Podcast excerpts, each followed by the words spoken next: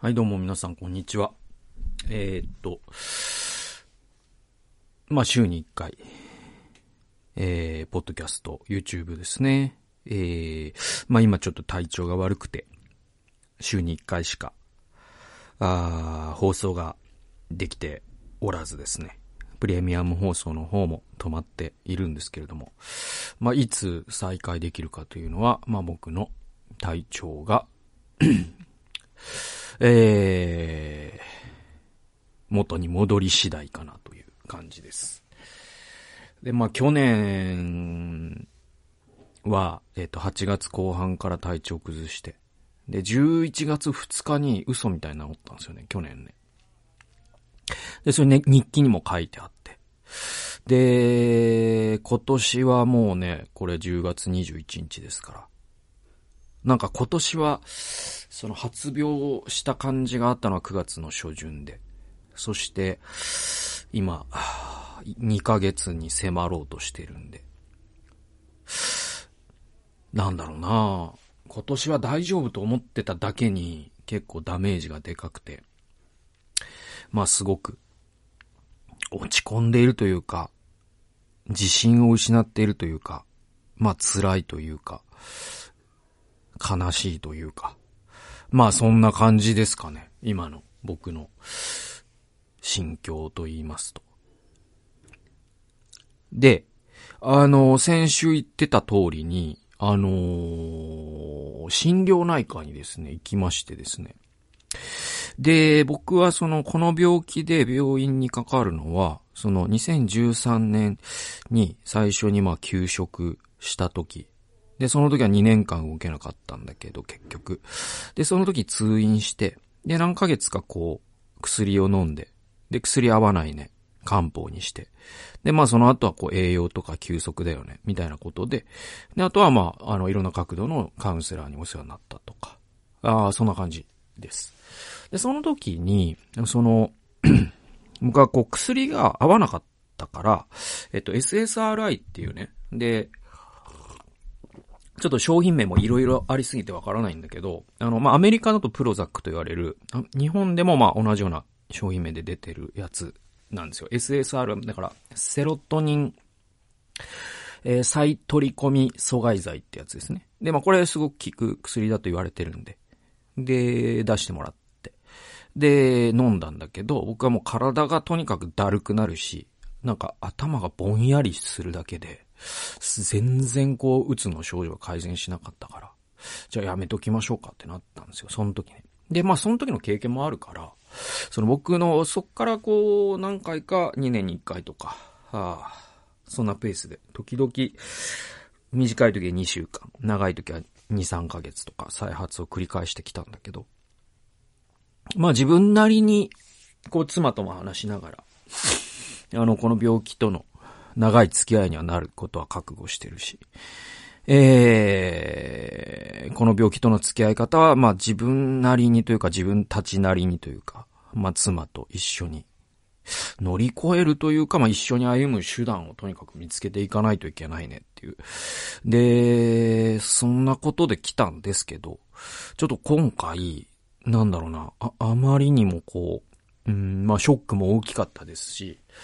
えー、まあ、これを毎年繰り返してたら本当に、身が持たないというか、うーん、なんだろうな。まあ、フリーランスだから、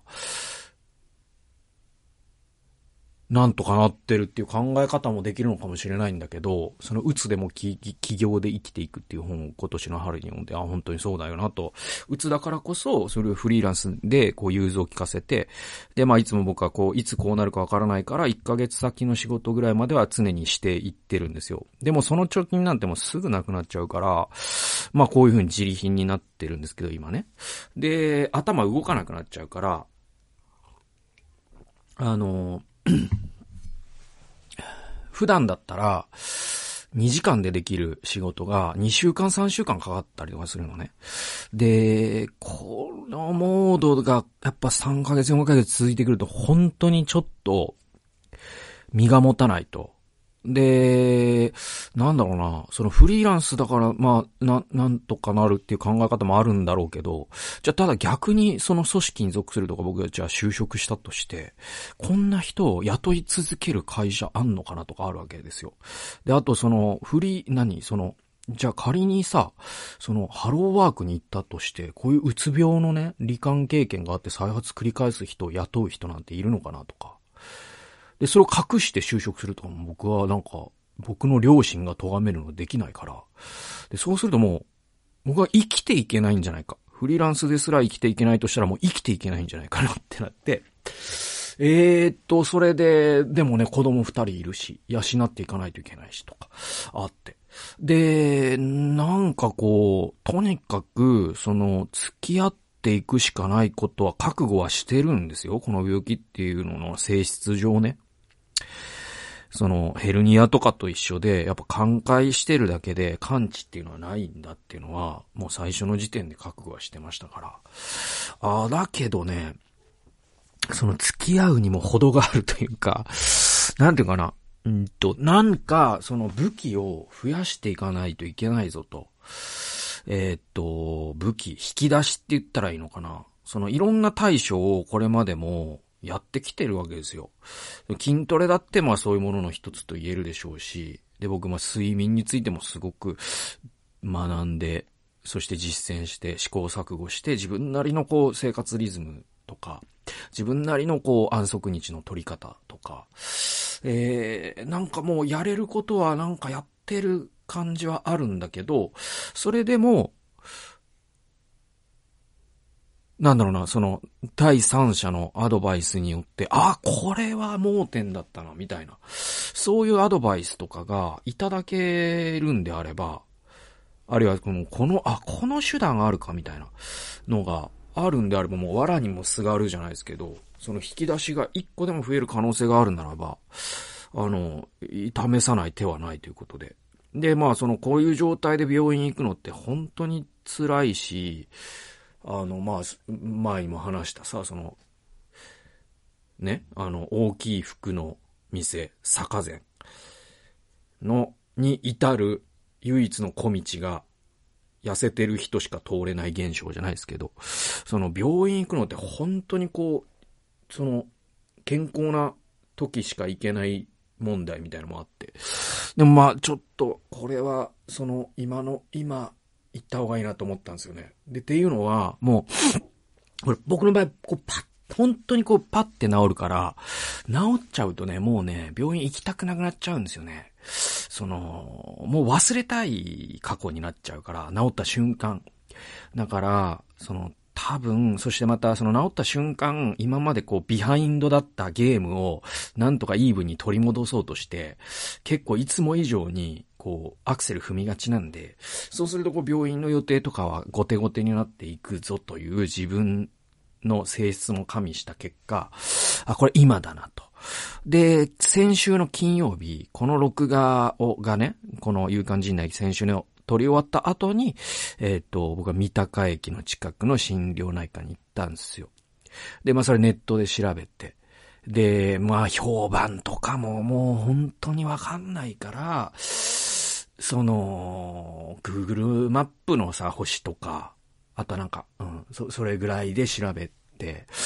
で、まあそういうのに載ってるのって受付が感じよかったですよとか、話しっかり聞いてくれますよとか。でもそういうのもだってさ、その、どのその人がたまたま会っただけでってこともあるし、で、逆に言えばこの病院、このお医者さんは全然ダメだって言った病院が自分には合ってるってことだってあるわけだから、まあ話半分にしかならない。とにかくこう行ってみるしかないと思って。、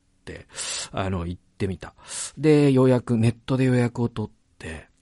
で、そのね、結構ね、ネットの予約を取るときの、その、問診っていうか、ね、ウェブ問診の質問が結構ね、30項目ぐらいあって、で、それが、その、家族の病気とか、えっ、と、その、兄弟の構成とか、で、まあ、最終学歴とか、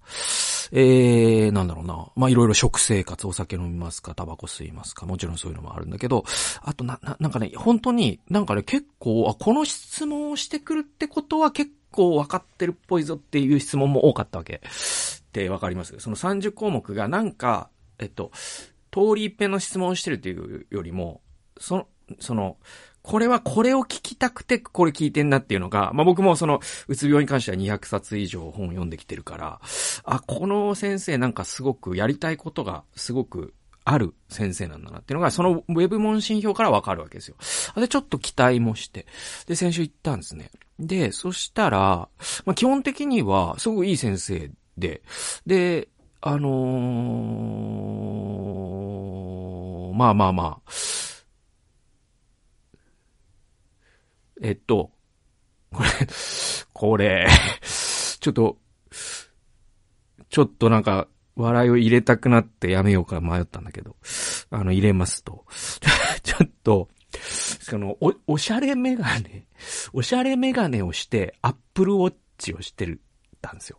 その男性の先生なんですけど、もうその時点で僕は、苦手なタイプな人かなと思ったんですよね。なんかね。ってわかるかなわかるかなみんな。みんなわかるかなで、僕の、やっぱ、その、えっと、会うタイプの人っていうのは結構チープ歌詞を、ね。チープ歌詞を、えー、なんだろうな。縁なしメガネぐらいかな。まあ、黒縁メガネぐらいかな。なんだけど、その、おしゃれ、べっこうなんかあの、あれ、あの、ヒデが、x ジャパンのヒデが昔してたような、おしゃれメガネで、アップルウォッチだから、で、ズドン、マック、コンピューターが置いてあってとか、うわ、そっちの人かみたいな。ニュースピックス系の人かと思って。うわ、やばいって思ったんだけど、あの、人はやっぱ見かけで判断しちゃダメで、あの、今までになく、その、すごく丁寧に、その、僕の状態っていうのをちゃんと聞いてくれて。で、いろいろ僕の、ね、その季節性のものだと僕は思ってるんですよね、と。で、気圧とかもすごく影響を受けるし、やっぱ夏のあれで自律神経が乱れてなん気がするんですよね、みたいな。で、まあ、ね、その職業にまたその、僕は獣医師とか書いてるのもあるからかもしれないけど、そういうのをなんかこう素人がなんか言ってんなっていうんじゃなくて、ちゃんと聞いてくれて、それで、あの、で、まあ今はこんな状態で、フリーランスだからまあこんなんで、一日寝てる日もあるんだけれども、でも一日何もできなくても、もう筋トレと、そのエアロバイクだけは、その体がね、あの、脳みそさえ戻ってこれば、あの、すぐ仕事に入れるように、えー、体だけは維持してるっていう感じですかね、みたいな。えー、そしたら、その先生が言うには、あの、もう、あの、あなたやれるべきことはもう全部やってて、他の患者さんにも見習ってほしいぐらいだと。その休み方とか、運動だけはしてるとか、えー、そしてまたその、変に焦ってないとか。で、えっと、ただ、まあ、その一つあるのは SSRI ですよねって言って。で、今、その SNRI っていうのは試してみましたかと。で、それは、うんと、僕もその後で調べて知ったんだけど、僕の不勉強でね。で、その SNRI っていうのはもう一個のうつ病薬のメジャーなやつで、えっと、2010年ぐらいに認可された薬で、日本だとね。えっと、セロトニンとノルアドレナリンにも再取り込み阻害剤になってて、だからその脳内のセロトニンだけじゃなくて、ノルアドレナリンも増やすってやつなんですって。で、それ、一回試してみますかって言われて。で、それがさ、そのラッキーパンチみたいなことで聞いたら、それはすごくいいことだから、あ、もちろん、あの、やってみたいですね。つって。で、処方してもらったんですよ。で、家に帰ってきたのが先週の金曜日の話。でね、なんか、その、その日やっぱなんかね、改めて、まあ分かってたことなんだけど、あの、これはだからその心療内科とか精神科ね、一回でもこう、ちょっと行ったことある人は分かってもらえると思うんだけど、なんかね、やっぱ心療内科に行くと、なんか改めて落ち込むのね。なんか、その、えっとね、なんていうのかなだから、その自分の中で自分が病気だってもう認めてないとかは一切ないし、うん。で、僕が病、自分の病気公表してこうやって YouTube でも話してるわけだから、全然認めてるんだけど、でもなんかこう改めて診断が下り、えー、そして薬を処方されると、なんかこう、病気ですっていうハンコをズドンなんか、押されたような、病気、公式にあなたは病気ですって言われたような、なんか、感じっていうか、なんかすごいもう明らかにおかんがしてガクガク震えて、で、もう明らかにもう寒気もするし、熱があるんだけど、その、あ、体温計で測ったら39.8度っていう、その数字を見た時に一気に体がだるくなる状態ってあるじゃないですか。なんかそれに似てて。で、病院に行ったことで結構落ち込みはしたんですが、えー、ですが、それでももうね、あの、引き出しを一個増やすためだから、やるべきことはやっていかないといけないなと。で、薬も、もう自分の体で実験するつもりでね、あの、飲んで。で、この一週間飲みました。で、まだその、今日の午後また病院に行くんですけど、で、あとはまあ、その僕は、あのー、なんていうのかな。あのね、僕は、えー、薬というものとか、医学に対してはそんなにこう抵抗感のある人ではないわけ。それはまあ当たり前っちゃ当たり前で、まあ僕自身が獣医学を学び、その西洋医学というものの中身を知っているから、あの、こういうものだっていうのが分かってるから、その、なんだろう、薬を飲むことにも抵抗がないって言ったらあれだけど、危険性のを知ってるからこそ、これ、この範囲は安全だっていうことがわかるから、薬だって飲めるし、ワクチンだって打てるし、っていう感じってわかります？だから、あの、あんまりその薬自体に対する抵抗ってないんですよ。ガバガバ飲むっていうのは悪いってことが分かってるからこそ抵抗がないっていうのかな。その、ん薬がどういう作用基準で起こるかっていうのが大体わかるわけですよ。薬理学とか学んでると。だからこそ、それを上手に使っていくことには全く心理的抵抗はないわけ。うん。だから、なんだろう、子宮頸がんワクチンなんていうのは打った方がいいと思ってるし、とかっていう感じなんですよ、僕はね。で、えっと、それ、その基本スタンスはそうなんだけど、でも、やっぱり、あの、脳に作用する薬っていうのは、やっぱり、ちょっと、抵抗感はあるのよ。で、それは、こ、うんうんとね、だからワクチン打つの怖いとかっていうのとも全然違うんだけど、脳に作用する薬っていうのは、まあそれで言ったらまあアルコールだって、タバコだって、カフェインだって、そうじゃねえかと言われたらまあそうなんだけど、でもこういうその抗うつ剤とかっていうのを飲むということに対する、その怖さっていうのはちょっとあって、自分がどうなっちゃうんだろうっていうのが怖いのね。そしてそっからまたそのあとはまあ僕のそのうつの性質上、治るときにバシって治るところがあるから、これを飲んじゃうことで、本当は治るタイミングなのに、それを逸してしまって、その薬でしかなんか動けない体になっちゃったら、ちょっとそれは僕の望むところではないぞみたいなのもあって。っ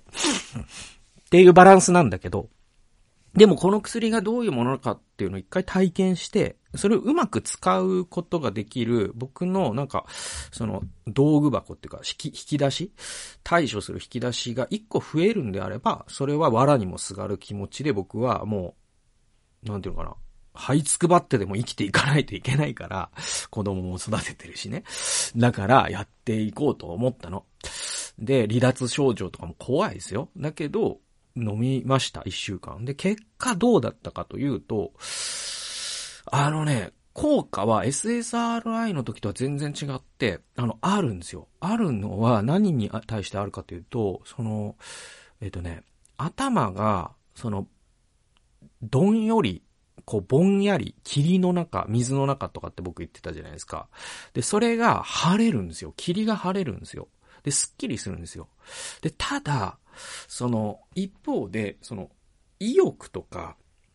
意志の力とかね、好奇心とか、幸せな感情とか、人間らしい感情っていうのは戻ってきてないんですよ。だから、その、今までぼんやり絶望してたのが、はっきり絶望してるって感じで、結構どちらかというとだから、その、耐えるのが辛くな、より辛くなった感じなんですよね。だから、なんでの、その、僕はそういうタイプではないというか、うんと、僕は、えっと、なんていうのかな、あの、じ、自殺するタイプの人ではない、ない、ないと思います。それは、まあ僕自身のその信仰とかそういったこと。もちろんそれ、それはもう僕だっての、僕の脳みそをそんなに100%信頼してない。神様以外何も信頼してないから、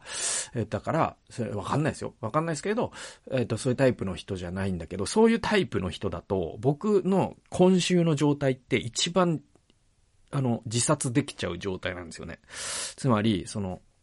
その、うつの特有の、その、鉛が心にあるような、その不安収素とか、騎士燃料とか、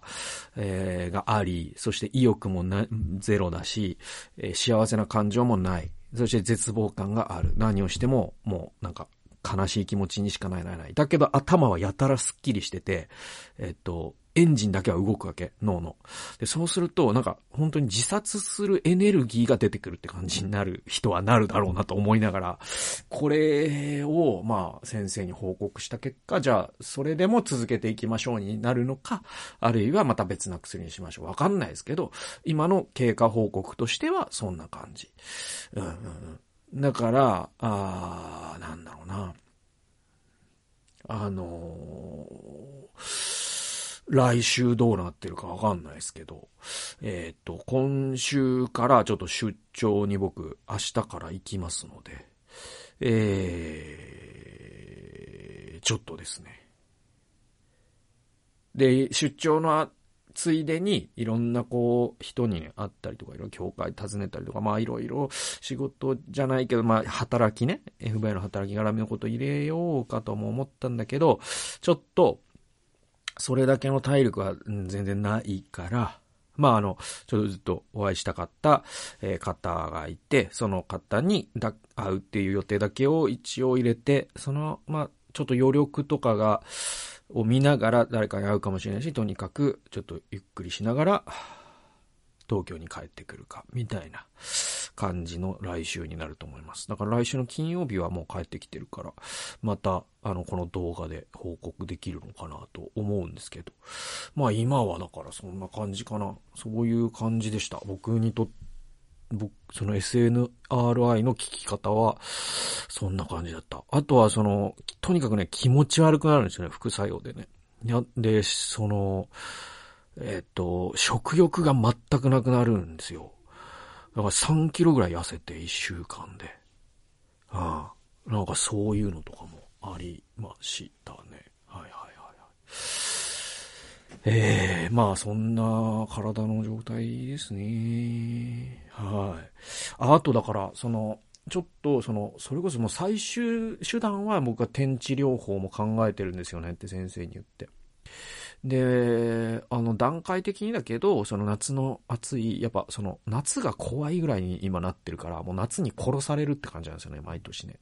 だからその夏の、その自分を殺す夏がやってくると、北海道に逃げるみたいなことを、ちょっと今、あの、北海道の、何かの友人がちょっと何週間とかね、あの、いてもいいよって言ってくれる人もいるから、ちょっとそういうのとかどうすかね、先生。あ、それはいいと思いますよ、とか。まあそういう、その専門家の人がそうやって言ってくれるだけでも、また来年からの、ちょっと、その、この病気と付き合っていく専門知識のある、お医者さんのパートナーというか、そういう人が身近にいるっていうのは、一つ心強いんで、まあちょっとね、あの、お薬との相性、まあ、お医者さんとの相性、本当にいろいろありますけど、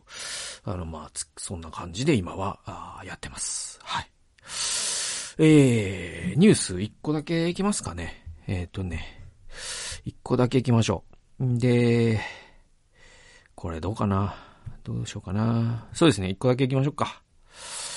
二個ね、すごいね、なんていうのかな、軽いニュースしか今は扱えないので、今もう本当にこう、あの、大きな、今、世界が、なんだろう、世界や社会や日本が動いてるみたいな話は僕はまあ、耳には入ってくるけども、それを考えるだけの脳みその馬力がないんで、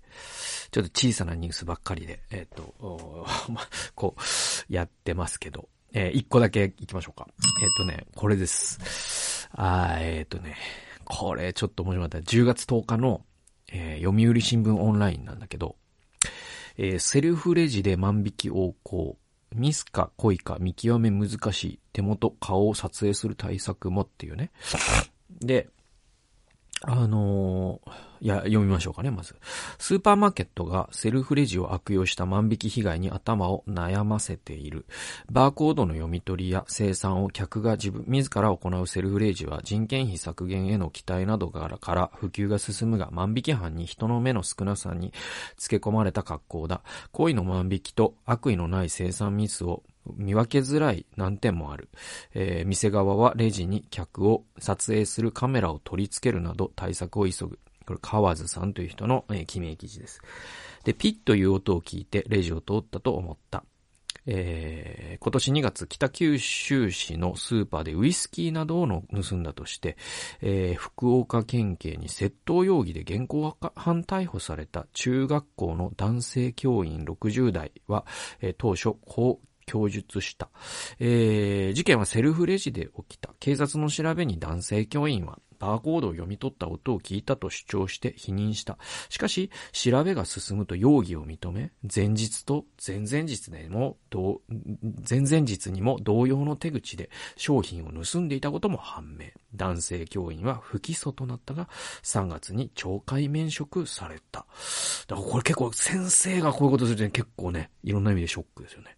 で、えっと、続き読みましょうか。えー、全国スーパーマーケット協会過去東京によると、セルフレジは、えー、2003年に大手で導入が始まった。2000、えー、ごめんなさい、21年の調査では、客がすべての操作を行うフルセルフレジを置く店の割合は、2019年の11.4%から21年に23.5%へ上昇。店員が商品をレジに通して生産は客が行う、えー、セミセルフレジも合わせるとさらに身近になっている。えー、人手不足に加え、新型コロナウイルスの影響で客員と客の接触を減らす傾向も普及を後押しする。その反面で NPO 法人全国万引き犯防止機構の担当者はセルフレジを導入した後に万引き被害が増えたケースが目立つと懸念を示す。セルフレジの特徴は非対面非接触にある。その利点ゆえに、店員の目は届きにくく、万引き犯は大胆な犯行に走りがちだ。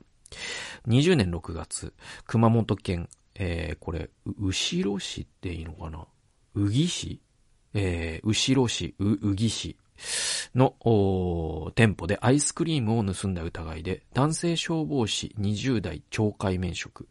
閉じるが、えー、現行犯逮捕された。その手口は8個の商品のうち4個をリュックに入れ、セルフレジで生産せずに持ち出そうとする単純なものだった。えー、一方で、関東や九州など300店舗以上を経営する、あ展開するスーパーの担当者は故意にレジを通さなかったのか、ミスなのかを見極めるのが難しいと明かす。えー、無罪判決も出た。奈良市のスーパーのセルフレジで、えー、水槽を買い物カートに乗せたまま代金を支払わなかったとして、40代の、40歳代の女性が窃盗罪に問われたが、奈良地裁は今年1月、えー、他の商品の生産に気を取られて水槽の生産を忘れても不自然ではないとして無罪を言い渡した。検察側は控訴せず無罪が確定した。えー、万引き被害が経営に及ぼす影響は大きく、事業者は対策を強化している。えー、関西や中部に展開する大手スーパーは、セルフレジに客の顔を撮影するカメラを設営。あ設置。別の大手はカゴの中身と会計後の商品の重さが同じか検知するシステムも導入した。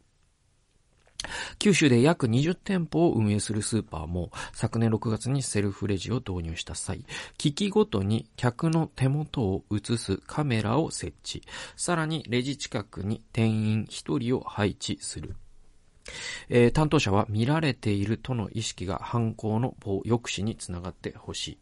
えー、被害に遭っても犯人の特定に役立つと話す。一方で客が不用意な振る舞いをして、えー、店に万引き犯と間違われる恐れもある。万引き対策専門家の、えー、伊藤優さんは、誤解を避けるための心がけとして、店内に余計な荷物を持ち込まない。エコバッグは口を閉じるかカバンに入れておく。カバンに手を入れる頻度を減らす。などを推奨。買い物をめぐる環境は変わった。気持ちよく買い物をするためのマナーと捉えてほしい。と呼びかけるという、まあこういうニュースなんでございます。でね、これ、あのー、これなんで僕、このニュースちょっと紹介したいと思ったかと言いますと、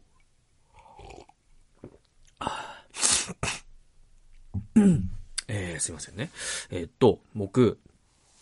え、っと、去年かね、一昨年かどっちかに、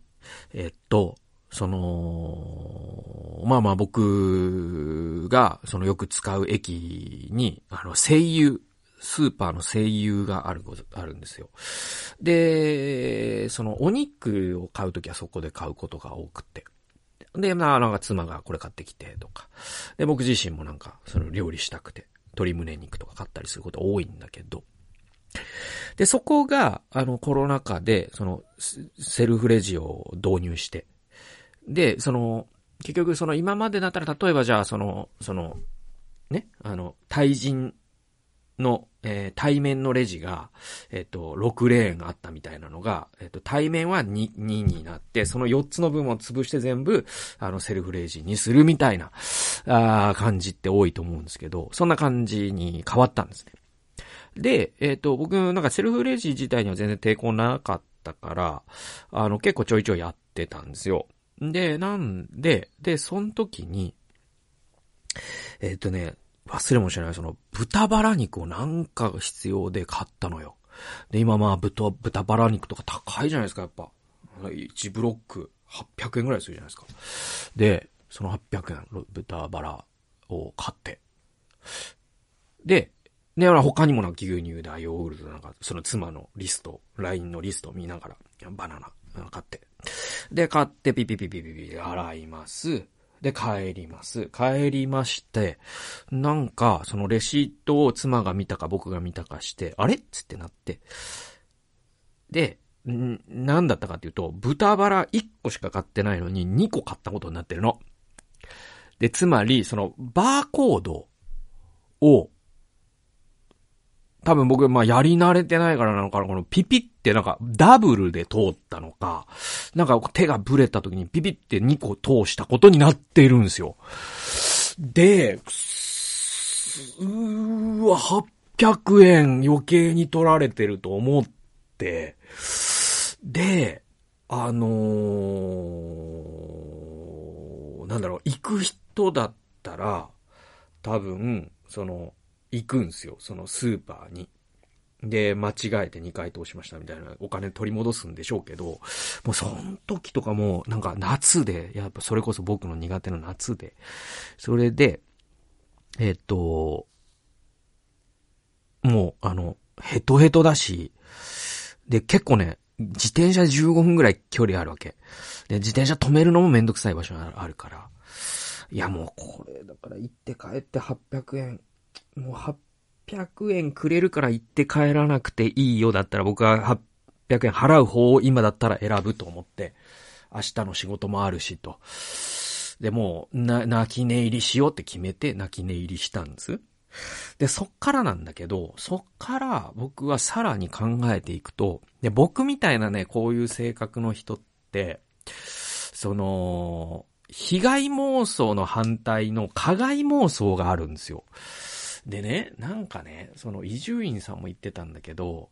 こういう時に僕どういう人だったら友達になりたいかというと、ってことは、逆にピッピもあるんだけど、ピってなってないパターンも僕みたいなケアレスな存在だったらあるかもしれない。知らずに人にから物を盗んでるかもしれないじゃないかっていう思うんですよ。そっちに行くんです、僕。加害妄想があるから。ね？ってわかります？だから、その、あね？そうそうそうそう。で僕がただただ、歩いてるだけで、その歩きスマホじゃないけど、人が、おばあちゃんが僕を避けた結果、僕が気づいてないだけで、そのおばあちゃんが転んで、骨折してるかもしれないっていう方を心配するタイプの人間なんですよ。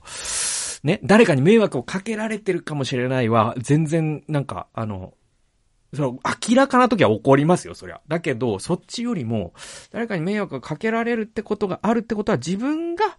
迷惑をか気づかずにかけてることもあるかもしれない。それが一番怖いっていうタイプの人間だから、こういうニュースを読むと僕は、あ僕今までに2回だ、要はその豚バラを2回通したことに僕気づかなかったってことは、0回のやつを気づいてないってこともあるんじゃないかと思っうようなタイプの人って多分僕と友達になれると思うんですけど。で、で、それが怖くなっちゃって、そ、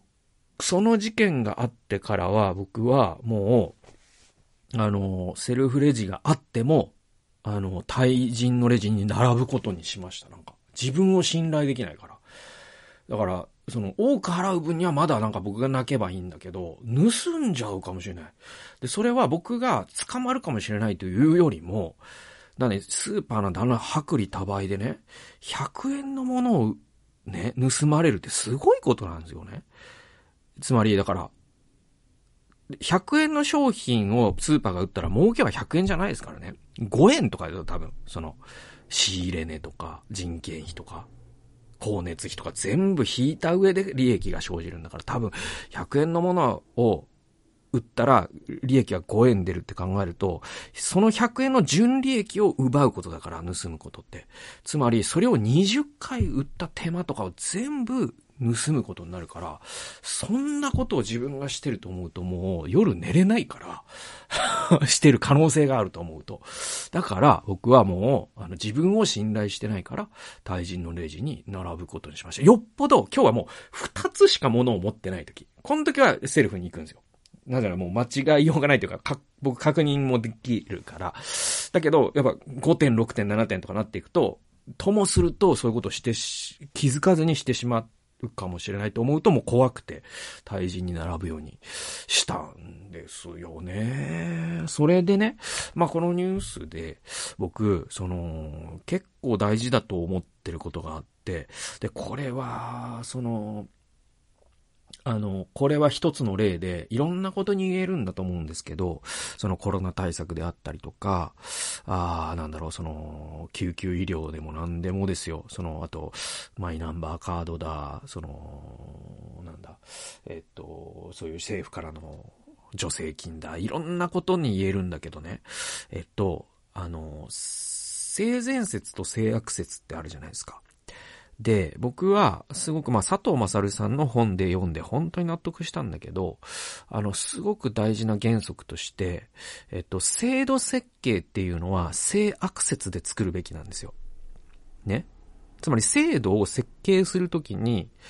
その制度であれば、悪いことはできないなっていうとこまで詰めていくべきなんです。人は悪いことをするぞという前提で制度は設計すべきなんです。設計するときには。